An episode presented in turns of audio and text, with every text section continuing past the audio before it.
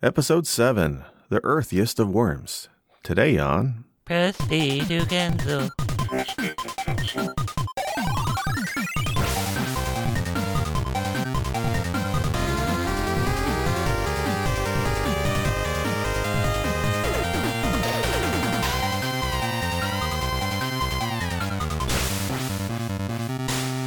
Welcome, this is Press B to Cancel. You are enjoying episode 6, I think it's 6, Earthworm Jim. Is it 6? 7? Episode 7, Earthworm Jim. Wow. We're doing it live. Do it alive. Fuck it. Fuck it all. You guys have been doing this for seven episodes. I've only been here for three. Don't you don't you worry about that. No, maybe he should worry about that because I've heard him here every time. Has it been him every time? Yeah, I've been on some medicines. Like, is there an is there a second guy prime? All right, I am your host this week, Sick Jake, but I'm not the only worm in this dirt. I'm also joined by some fellow grubs in the garden. See, see the puns there? The puns are a thing. I try. I'm joined by uh, Paul. Sh- Paul, Sh- how you doing? I are splendid. Thank you for asking. How about you? That's not how this works. I got to put in GP. GP, how are you doing? Paul's just asked. I also are doing well. How are you? I'm great, thanks. And you are? Werewolf. Oh, there we go. All right. awesome. Well, everybody, throw in those retro goggles. Travel back in time with us to the 90s. The bad hair and neon colors of the past decade are gone. 8 bits was never enough. No. No, we need 16 bits now. And this is when Mario and Sonic ruled like feudal lords, with every jealous game company struggling to construct a mascot hero of their own. And the game we're going to discuss in a moment is Earthworm Jim. But the 90s was rise to a number of knockoff attempts. We had Bubsy, Booger Man, even Ristar, which was a character literally a walking, talking star. It was a joke. But there was a surge in this genre of mascot platformers, and every company had to have their own in the 90s. So I kind of want to hear from your guys' take. Out of all those 16 bit platformers and mascot driven games, which one stood out for you, good or bad? GP, how about you? Well, I'm just now finding out I've always mispronounced half of those titles. Uh, I always said Rystar instead of Ristar. So I'm, I'm kind of, Is this a Rigger, a Riger, Rigger thing? yeah, Rygar all over again. Um, Flashback humor. no, uh, yeah. No, a lot of those titles, uh, I remember. St- I, I I know the box art. I didn't rent a lot of them. I didn't deviate much from the big ones. Uh, your Sonic, your Mario, your Earthworm Jim. Uh, so some of those I, I'm not as familiar with, but uh, really, really happy to be here today. Thank you, guys. Okay. GP doesn't play games. We- we Just confirmed. That's okay. All I need is the eight bits. I don't know what to say. Well, that is true. There is a lot of great mascot games on old Nintendo, for example. Battletoads is probably one stands out for me. and I think that was a late, a late uh, entry to Nintendo, if I'm not wrong. Uh, Werewolf, what about you? Do you have any standouts from that uh, period of history? You know what? I I do remember enjoying Aero the Acro-Bat. I don't know if you guys remember that one. It was like circus themed, and you were a bat who could like dive up and down, and I I think he could glide. I don't remember all his his abilities, but I had that game on Super Nintendo, and I had a lot of fun with it, despite it being one of those just plethora of mascot games. It was quite enjoyable to me. Even the music was pretty good in it. Well, the neat thing too is about. I mean, some of these were very forgettable in terms of character design, but some of them were really quite good games. I still love Dynamite Headdy, which is like a. I mean, that never became a franchise, but it came from Treasure, who's a quality company, and that game is difficult but welly made. Welly made. That's a word. It's a well created game. It's one of my favorite platformer games out there, and that was from that time period. Pulse, what about you?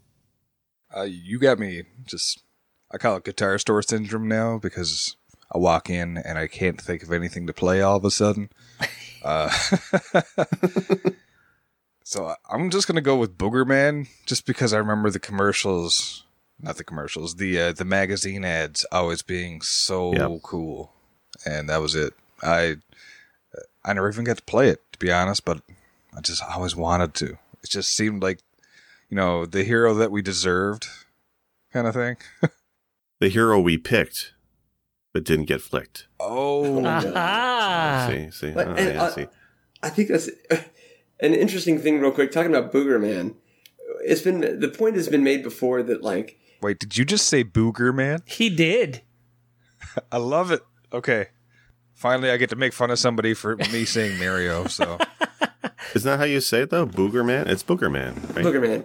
So yeah, no. So the point I was getting at was I feel like the older, like the 8-bit systems and the older ones had a lot of uh internal, like almost visceral, you know, organ-looking themed stages. But so many of the 16-bit stages had snot themes.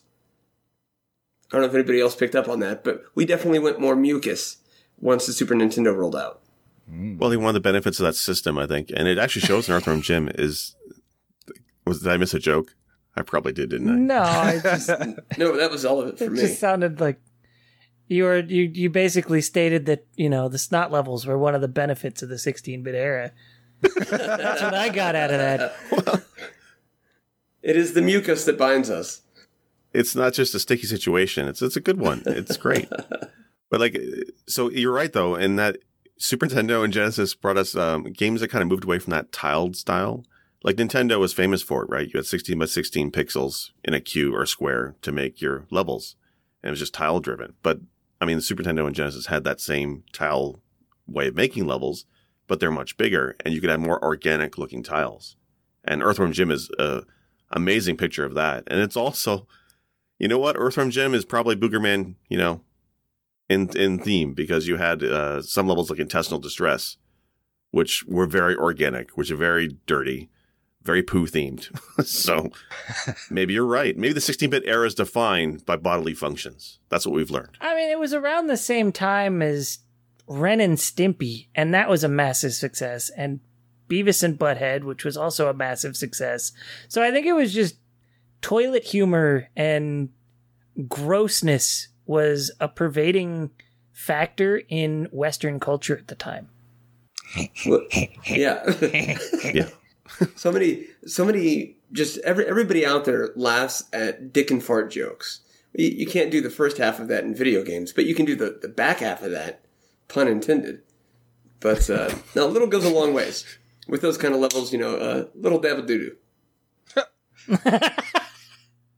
Just jar them farts and put on a shelf. copyright.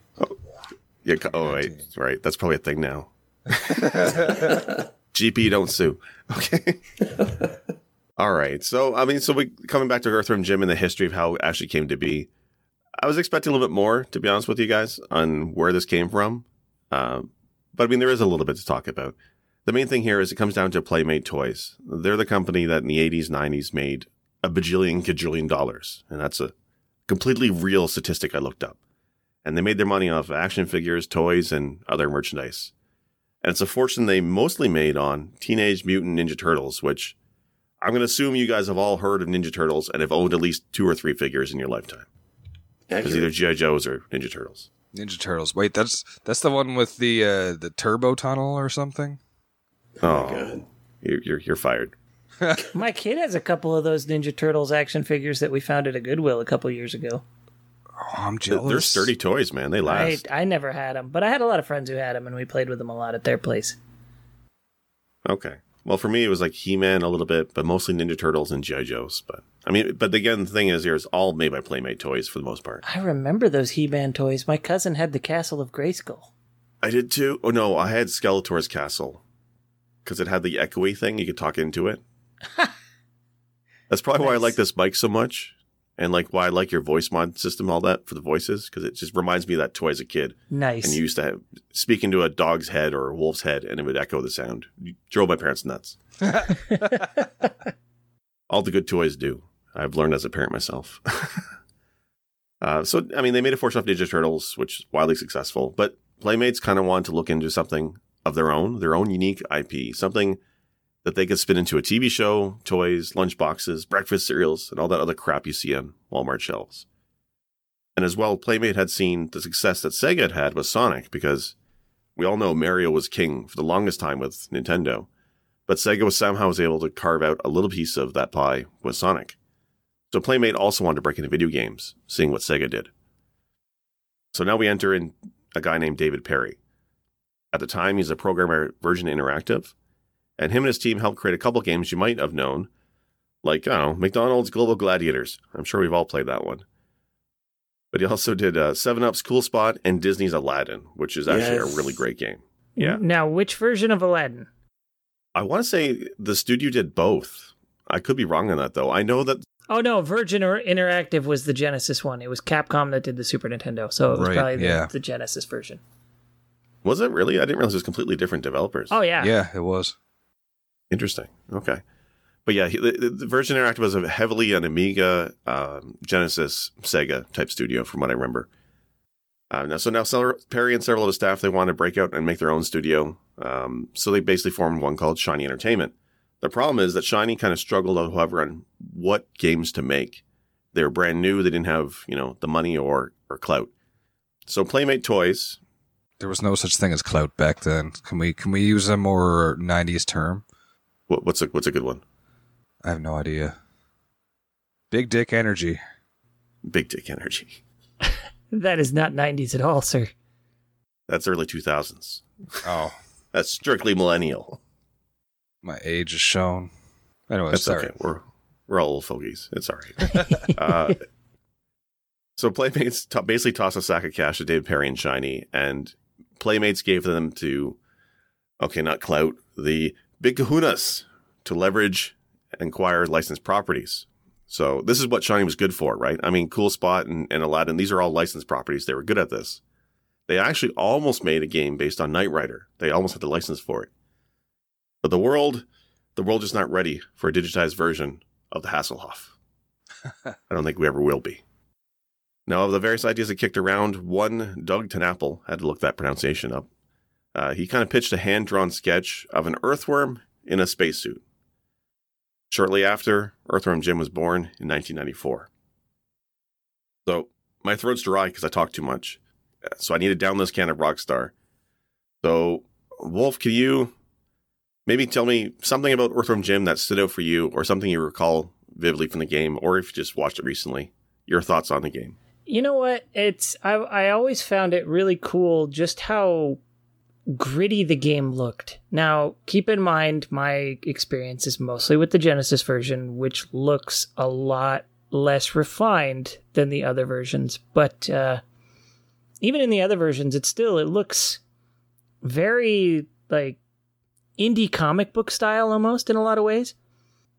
And I was I was really drawn to that art style as well as the fact that it used so many digitized sounds. So Jim was saying stuff throughout the whole game. It's ridiculous. He's just shouting things left and right, and it's all just it's it's memorable. You remember the way he says things, not just what he says. And I don't know, it the game just had so much character and personality. And even though I wasn't a gigantic fan of the game, my friends all loved it a lot more than I did. I was, eh, it was a platformer for me. I wasn't super into it, so controversial opinion there. But aside from that, I thought it was very visually appealing, and it it did some cool stuff that you didn't really see before that. I'll always remember, yay, doggy. Groovy. Gr- Yeah, exactly. Yeah, you're right. The Well sound, done. the, the voice Well done. samples are amazing. Ow. Yeah, I'll see if I can was do it. well done. Jim. Yeah, I think they burped it. I listened to it a few times today, and I think that was a belched version of them saying Earthworm Jim. They're not afraid of belching in that game. There's one boss, the, the first major boss of the first level is a construction worker on a crane, and he just belches fishes at you. Like it, it's hilarious. The design. But uh, to touch on, so you mentioned like the Genesis version. I also played the Genesis version as a kid. It wasn't the SNES version until much later.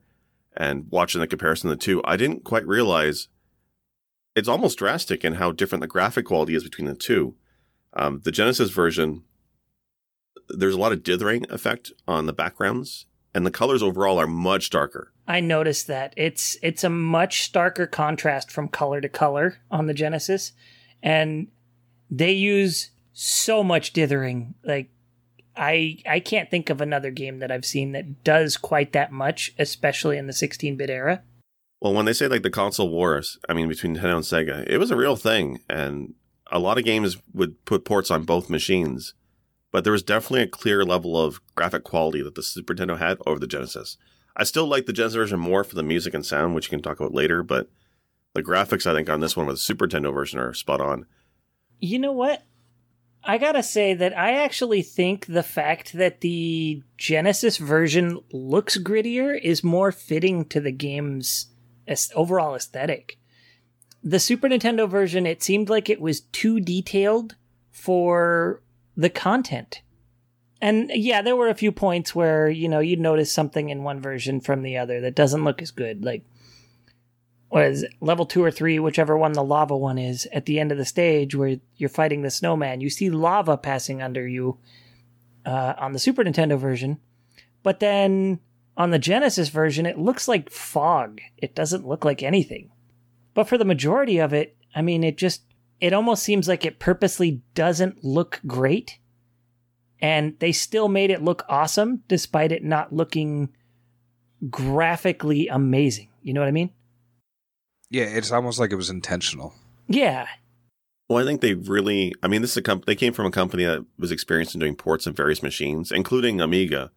And the Amiga had some quality looking graphics, but with limited color set. And you can see that they used the dithering effect from the Amiga games on the Genesis versions. But like uh, the one thing I do like about the Genesis one is I do like the muted color palette. When I was looking at, um, they did a Earthworm Jim uh, HD remake uh, on the Xbox 360. And the thing with that one is the colors were really bright, and I felt it too bright until I went back to look at the Super Nintendo version, and they're using the same, it appears, color palette of the SNES version. Because I agree with you, I like the Genesis version. I think is the grittier style looks better, but it was just the the colors I was mostly hanging up on. I like that more. Yeah, and it I, I found it interesting actually that the Sega CD version, even though it probably could have done more graphically, they didn't. They left it with the Genesis version's graphics. Yeah, which is a very odd decision. I mean, they improved the music for yeah, sure. the a music is probably with the original composition, whereas you know the Genesis and Super Nintendo get the the audio chip versions for their respective platforms, but the the graphics were unchanged, which I found really strange. Yeah, it's really bizarre. In fact, that's one thing between the different versions is the PC. This game was released on PC and DOS, which is blows my mind to think of it because my thinking of DOS gaming was the Mega Man DOS game, which was trash. But Earthworm Jim actually looks pretty decent. We were talking before the podcast that it looks a lot like the Super Nintendo version, graphic wise, although just not quite as polished. But that Sega CD seems like a wasted set of resources to not even touch the graphic quality at all. In fact, it's probably worse because you have more load times. Yeah, or maybe they didn't punch it up because the load times were getting too bad. I don't know. That could be a thing too. All right. GP, what about you? What stands out for you about Earthworm Jim 1 or 2? my my history with Earthworm Jim is a, a bit limited.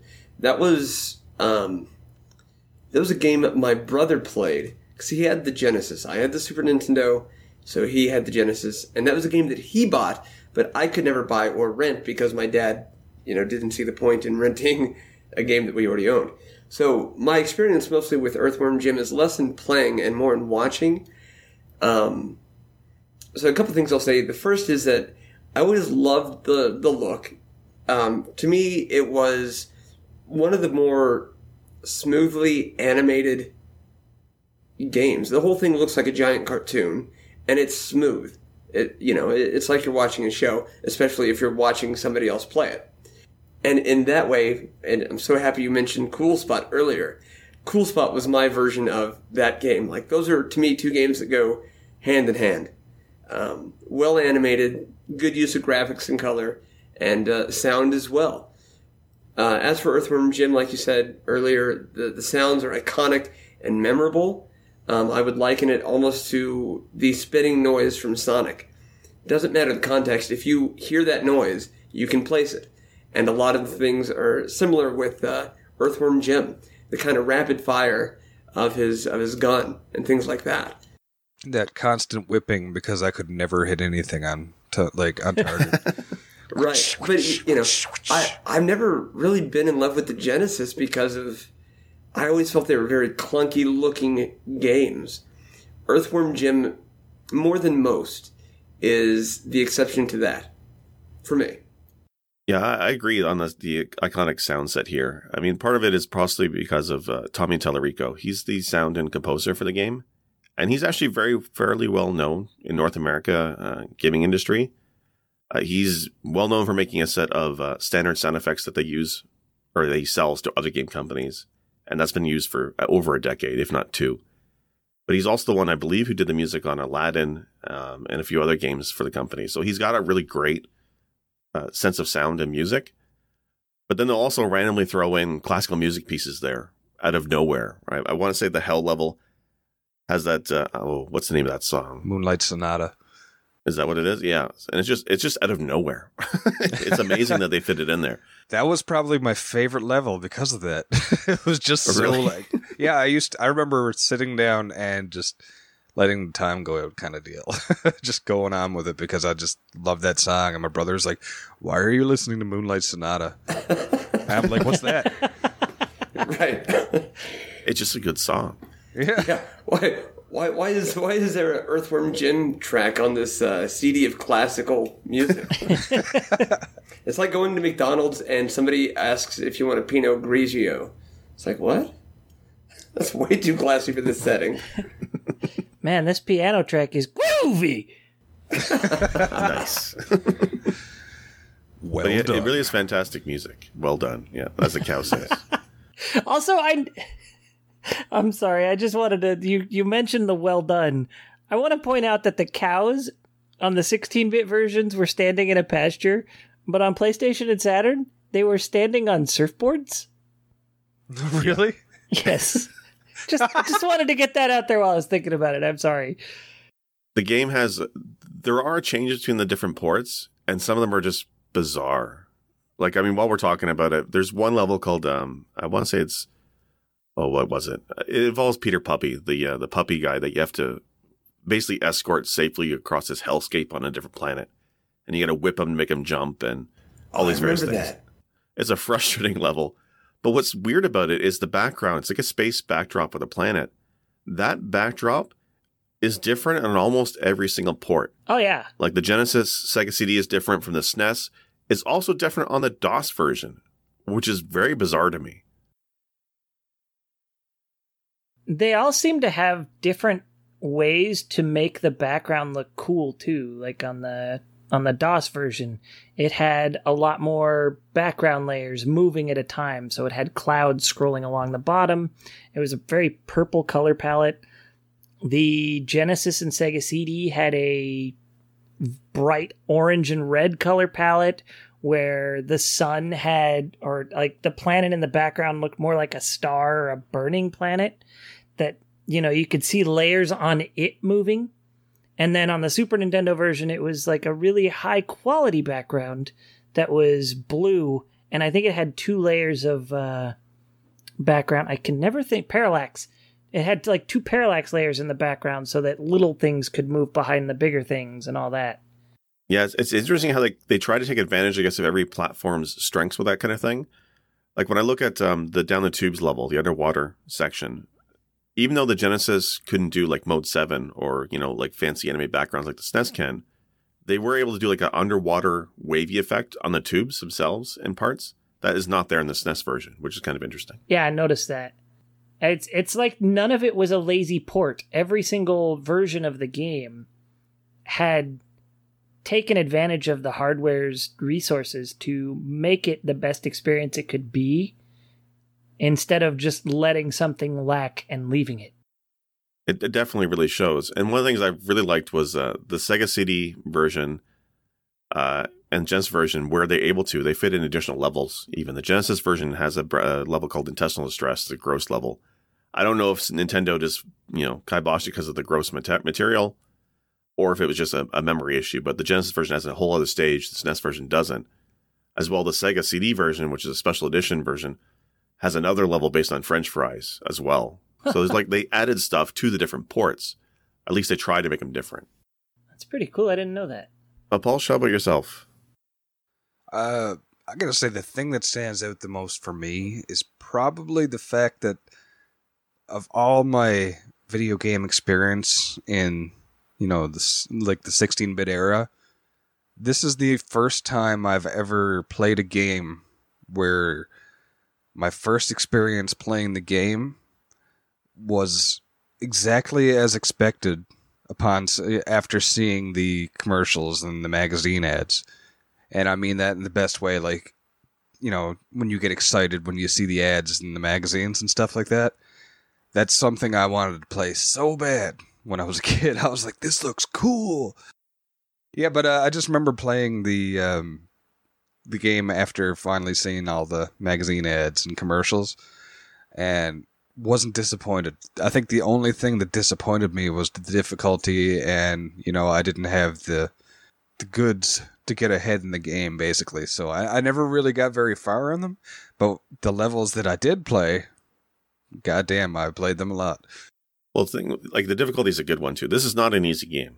I mean, at first it looks, you know, cartoonish graphics. I mean, gritty as they are, still cartoonish based, and it seems like a fun, wacky game, but it's actually quite difficult. I mean, even the second level, you mentioned uh, whip swinging earlier. That's one of the main mechanics. Besides just shooting, there's whipping is a big part of the game, where you have to hit these tiny little hooks with the tip of your head as you whip it. And if you miss, you fall. And that usually is not a concern, but the second level, there's a couple double whip jumps, which are very tricky to do. And I had a hell of a time doing those as a kid. Yeah. And then besides that, you'd end up bouncing around on the tires and stuff like that. And that was really tricky. it's like the hitboxes were not as like easy to uh I don't know figure out, I guess. Well, it comes down to again because we mentioned like the organic style. With that comes, a, I guess, a uh, the hitboxes of the characters and the levels are not always easy to figure out. Right? Right. It's not square tiles, and those tire sections of the first level are very much like that. It's very hard to kind of see where you're going to bounce. And I think that's probably the experience that I had too, is because of that. You know, there was no tiles, like you said, so it, it has this weird transition of, hey, I've never played a game like this before. Where's where do I go? Where does like you know before I even knew what hitboxes were, it's just kind of how do, how does this work? You're still kind of feeling it out, is what I was doing, and it, you know, it might have been part of the difficulty for me, but I, either way, I liked it because it was just something I I can't really put my finger on with another game in that era. So I mean, this series, you're right. Like the there's that almost undescribable kind of quality or charm of the game that is tried before by many other companies, right? Like Boogerman, I think is a good example of a company that tried to have a, a wacky, kind of crazy, zany theme. I don't think kind of panned out as much as Earthworm Jim. Earthworm Jim's character designs and names are just just like satire, pure and simple. Like Shiny Entertainment is a game that, like we said, has, has done all kinds of licensed properties. They always had to kind of play by the rules of those companies' IP. They can't get wacky with Aladdin, right? Disney wouldn't allow them to. Uh, you know, Seven Up's cool spot. I mean, they did a great job with the animations and bringing that character to life, but it was probably difficult for them to do their own unique, you know, enemies or other characters to that game. Earthworm Jim was just theirs, and they went crazy with it and they tried breaking tropes. Well, I mean, one of the tropes is, you know, Mario saves the princess. In Earthworm Jim, the princess is called Princess What's Her Name? yeah. And like that girl's She's got hot. curves. Yeah, she's hot, right? so they took the they took the family friendly Mario princess and put on its head. And then he doesn't even get to save her, really. She ends up getting crushed by a cow at the end. Spoiler! Spoiler! Spoilers. Oh, come on. If you haven't played Earthworm Jim by now, it has been 25 years. I think think we're spoiler safe. Well, what's great is the first level. One of my favorite moments, actually. I mean, we know the game has a, a theme about cows for some reason. It's bizarre humor. But in the first three seconds, you have to jump over this hill, and there's this refrigerator teetering on a rope, and there's a there's a seesaw and a cow on one side, and the game forces you to whip that fridge, so it basically ejects the cow into orbit. Cow launch. thre- yeah, cow launch. And it, that's right. The announcement screen, cow is launched. Like, what is this?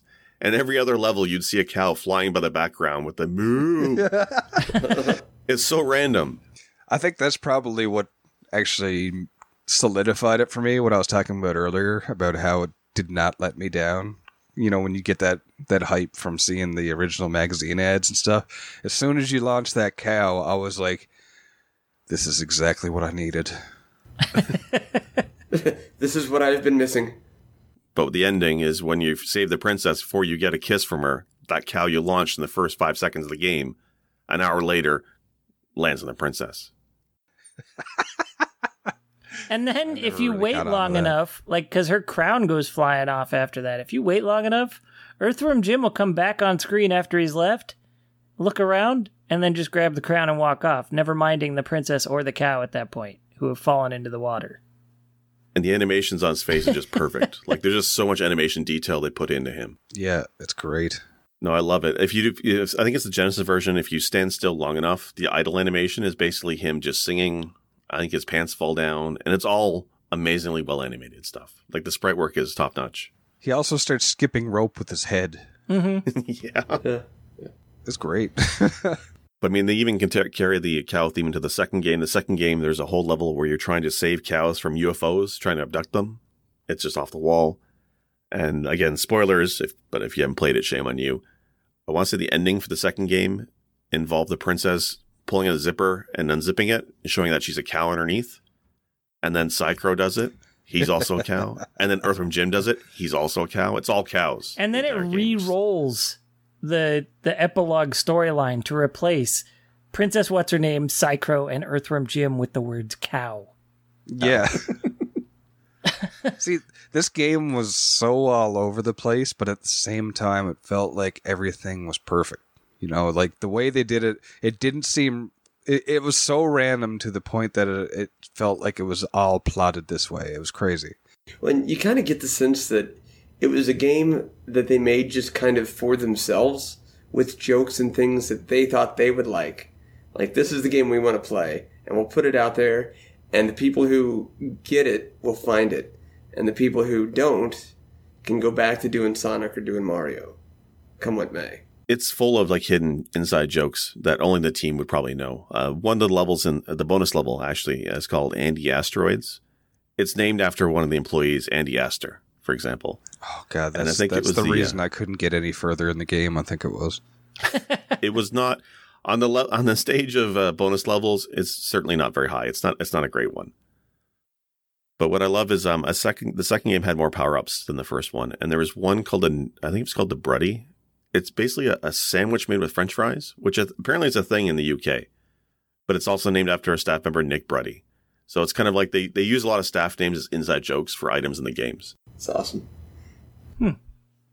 It's interesting just how much bizarreness they threw into this game, and then it was still such a massive success. Well, like we mentioned, like uh, Ren and Stimpy earlier, and how That's, that's like Ren and. Stimpy was notable for the classic style of cartoon animation, like the, the facial expressions, and whatnot. And they brought some of that to Earthworm Jim.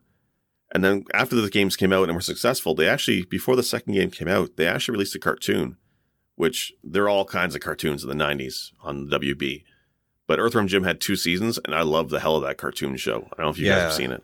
it it's really good because it really good that's that's i i, I speak well um it it had that same humor that you get it with like freakazoid and animaniacs which Yes, was just it, it it just hit the spot and it was just like it was kind of like watching the simpsons when you know there's some kind of joke in there there's some kind of reference that you don't get but you laugh anyway because it was just done so well that's that's what made the show great for me. And honestly, from what I remember of the cartoon and from what I saw digging into it a little bit this week, uh, I gotta say that it seems like they took the source material from the game and then just did whatever the hell they wanted with it. But because the game was already so out there, so random, so bizarre, it didn't seem like they were taking it and doing the wrong thing with it. They just Yeah. did something else with it and it still worked. Well, I mean, they had like Earthworm Jim and his and his sidekick Peter Puppy just living in a random house in suburbia. Like it, it makes no sense, but it still kind of works. And even like in the, I think in the first episode, uh, Princess What's Her Name gets kidnapped by Psycrow, and she kicks his ass at first. Yeah, yeah, they made her a badass in the cartoon, which is again is uh, the idea of the hero saving the, the princess trope. Again, Earthworm Jim kind of gets away from that and having the princess be a bit of a badass. What was the princess's sister's name again, by the way? Oh, I don't remember. I don't remember the sister. She's like the last boss. Because these are the people who came up with uh, Professor Monkey for a head, and you know names like that. and to be fair, that professor actually has a monkey embedded in his head. yeah, it's it's pretty literal. I like, Like, it. like it's fantastic. I love it. Oh, the Like, I the- mean- I didn't realize they were sisters. The evil queen, pulsating, Bloated, bloated, festering, festering, sweaty, sweaty, pus-filled, pus-filled, malformed, malformed, slug slug for for a a butt. Queen Slug Right. for a butt for short. Yeah, that was her sister. I didn't realize that was her sister. Wow. Yeah. She didn't lost either. that uh, side of the gene pool. yeah, someone's got someone hit the genetic lottery and the other did not. Yeah. But like I, I just love like Peter Puppy, right? For example, just an innocent little puppy. In the first game, when you're doing the escort level, every time he falls in a pit, he turns into this Dr. Jekyll, Mr. Hyde, purple monster and just devours you and knocks you back a few inches.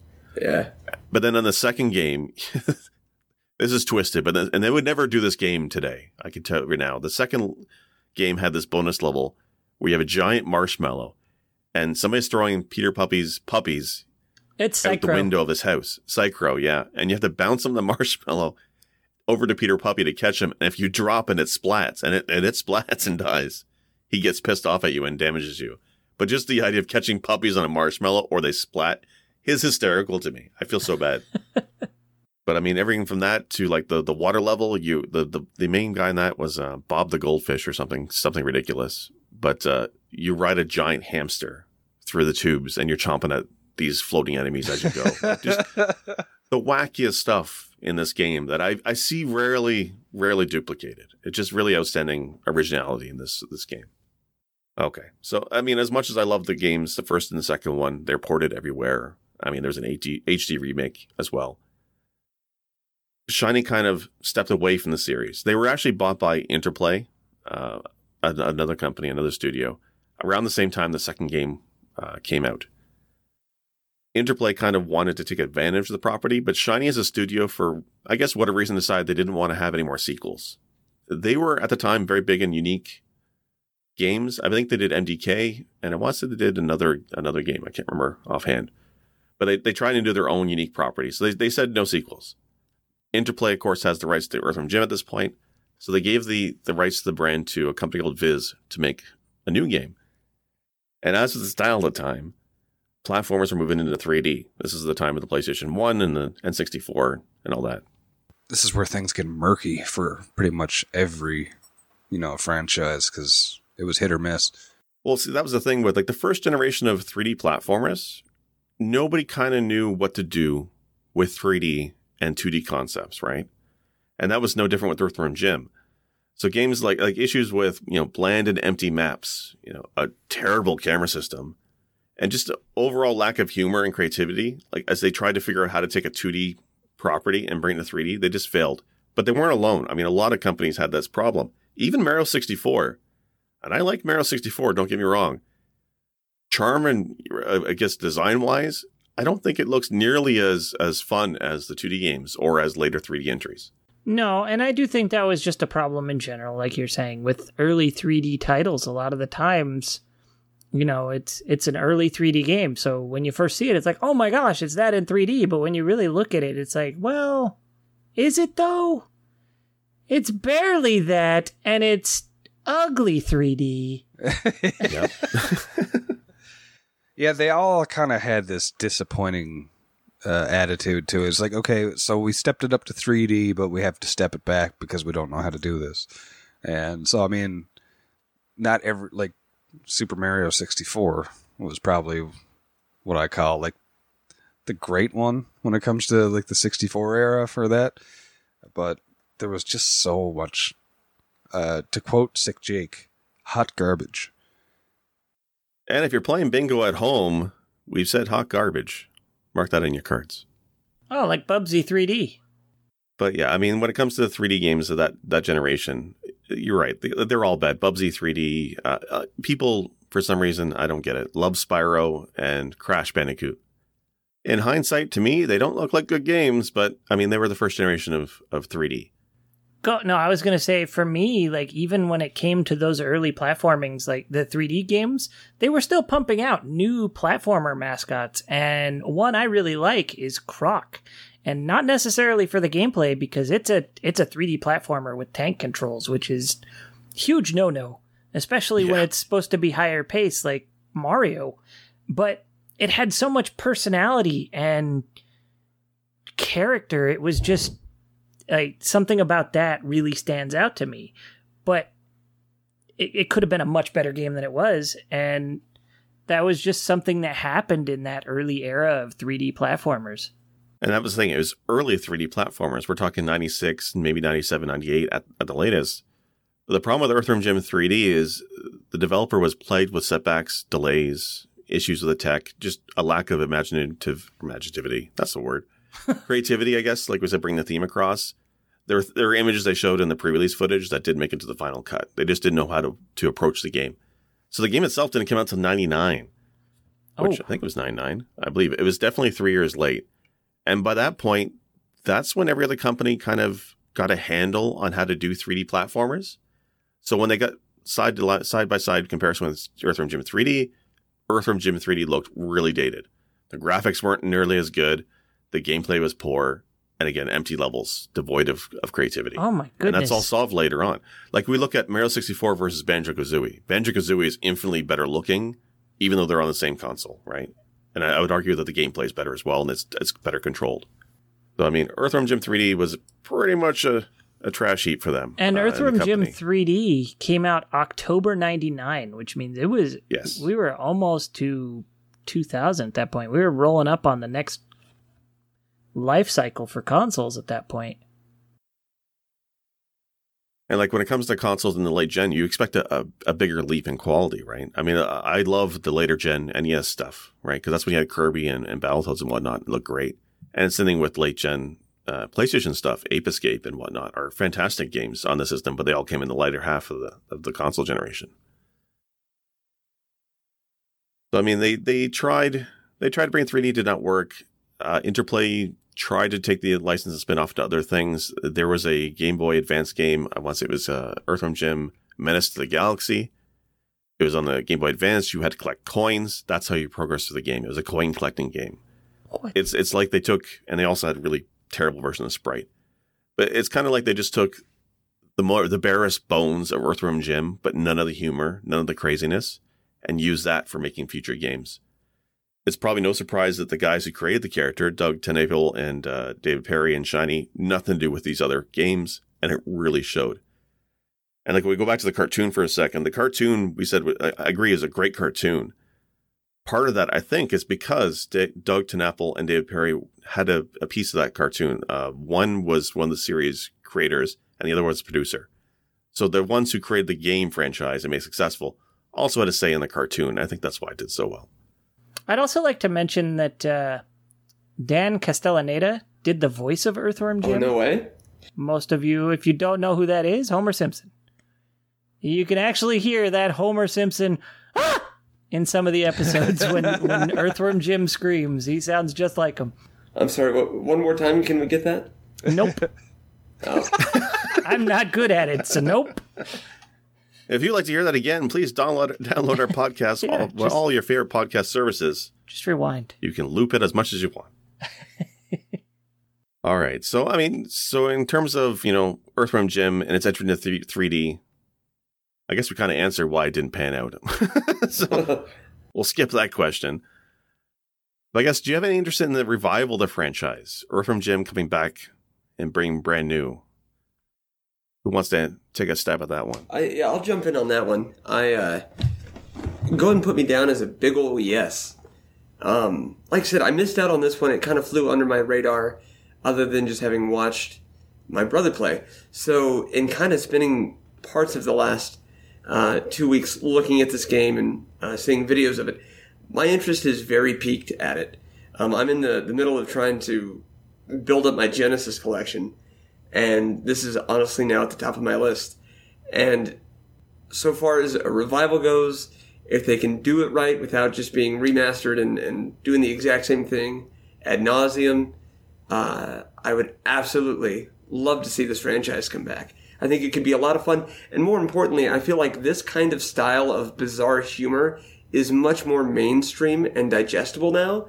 So I think they could find a really cool audience uh, who who look at this kind of like every Rush fan believes that they are Rush's biggest fan. I, I think I, I, think the people who are like, oh my god, I can't tell anybody how much I love Earthworm Jim because they'll say that they like it just as much, but I know they don't.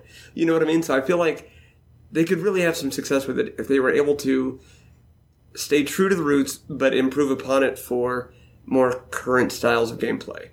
My worry is that they're not going to be able to nail the humor again. Something about the original game had that perfect storm of creativity, imagination, and just humor. Like uh, ToeJam and Earl was a game I actually quite liked on the Genesis as well, and it recently got a Kickstarter uh, kind of reboot. And the game is not bad. It's very much influenced by the original, and which is like a roguelike style game. And the character designs are unique. They're funky as they would say. But something about the humor of the, of the they they tried it's not groovy. It's it's uh was it tubular? Funky. I think that was the other word. Well, but that's the thing. You look at uh, the radicalness of um, those games, and this is kind of what I was saying earlier. You have those kind of games where you had a bunch of middle-aged dudes trying to appeal to the youth and saying, "Well, you know, we're hip, we're now, you know, we're cool, we're jiggy."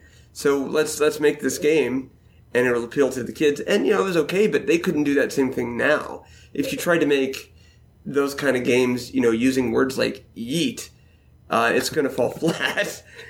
but I think the kind of humor that these guys had is, like I said, still very much around, and it's it's even more mainstream and easier to uh, to understand because we've had SpongeBob, because we've had you yeah. know these other things. So I, I think I think if they stick true to it and bring in the same kind of people on the same development team. You know, if they're still around, um, I believe Homer Simpson still making shows. So uh, yeah, I think they could do it. Well, the uh, I don't know. I guess the jury is still out on if the Simpsons are still funny. I haven't watched it myself in ten years, but I do love Homer. Yeah. And as much as I'd love to see Peter Puppy's puppies being yeeted across a canyon, like Simba. Is that the proper use of yeet? Is that how one yeets? I just noticed this word like three days ago, so this, I don't even know what the definition is. I haven't looked at how to use that word yeet. I like to say yote just because it throws people off. Well, it's That's the past the Canadian, the Canadian yeet. I mean, after we're done here, I'm probably going to go get something to eat. All right. Why are you uh, so perfect? the world does not deserve you, werewolf. Thank you. all right, last last one. Uh, I mean, so we mentioned all the, the glut of 3D or no 2D platformers in the 90s. Where do you guys think Earthworm Jim ranks among those games from the 90s? Paul, what do you think?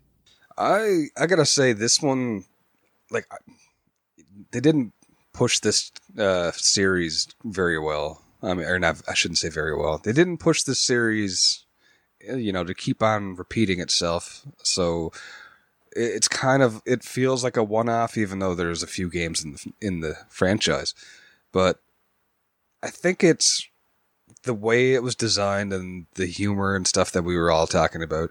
It really feels like it, it one of the higher end ones for me. Like it inspired a lot of humor and you know a lot of new ideas and you know you could you could have a great game and you could have a an entertaining game without having to just have a great story. You know, this is just pure chaos, like narratively, and it just works amazing. So, you know, if you have fun with it, and this was, it felt like a passion project, you know, because they they finally had things they wanted to do, and they said, okay, you know, let's just let's go full ham. You know, it's like a dude in Adventure Island with his legs just going flying. Uh, you know, I love them little legs.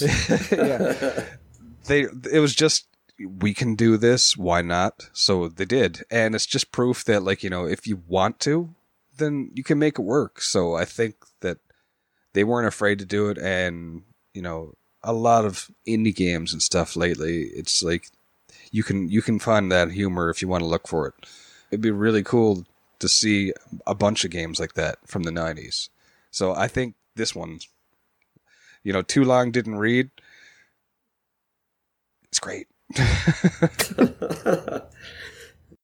Wolf, how about you? Do you have any, any thoughts on this one or final thoughts? Um, I think there's a chance at success for the revival for sure. Um, with shows that have been around, let's let's, take Adult Swim as an example. The that that type of sense of humor has a place and an audience, and I think if Earthworm Jim kind of leans into that sense of humor, like it needs to be altered a little bit from 25 years ago, but not much. I, I think they can make it work. I mean, you give me the writer from SpongeBob and the voice of Archer, H. Benjamin there. I think you got a show. yeah. Jon Benjamin, Psycrow, boom, done. Next thing. Make it but so. uh yeah, I, I think this is one of the better ones. Uh, twelve-year-old me was not super into it, but I saw the appeal. As an adult, I'm kind of interested in going back and giving it a a really good shot and trying to beat it. I think. Yeah, that's the same thing for me. It's like I said, trying to get those Simpsons references all of a sudden. And it's just like, okay, I can go back to this and I think I can appreciate it even more. Yeah, I, I feel it appeals to me more as an adult than it did to me as a kid. And I I can't really explain why that is. Maybe I'm just less mature these days. Who knows? But I think it. Well, it's not uh, like you wear underwear on your face or anything. It definitely, yeah, it definitely stands really high on that heap of '90s mascots. There's there's quite a few of them, Oscar and Rocky and all those other ones beneath Jim, Jim's feet. You know. Uh, GP, how about yourself? Any final thoughts? Yeah, a couple. and I'm glad you asked. No, you only get one.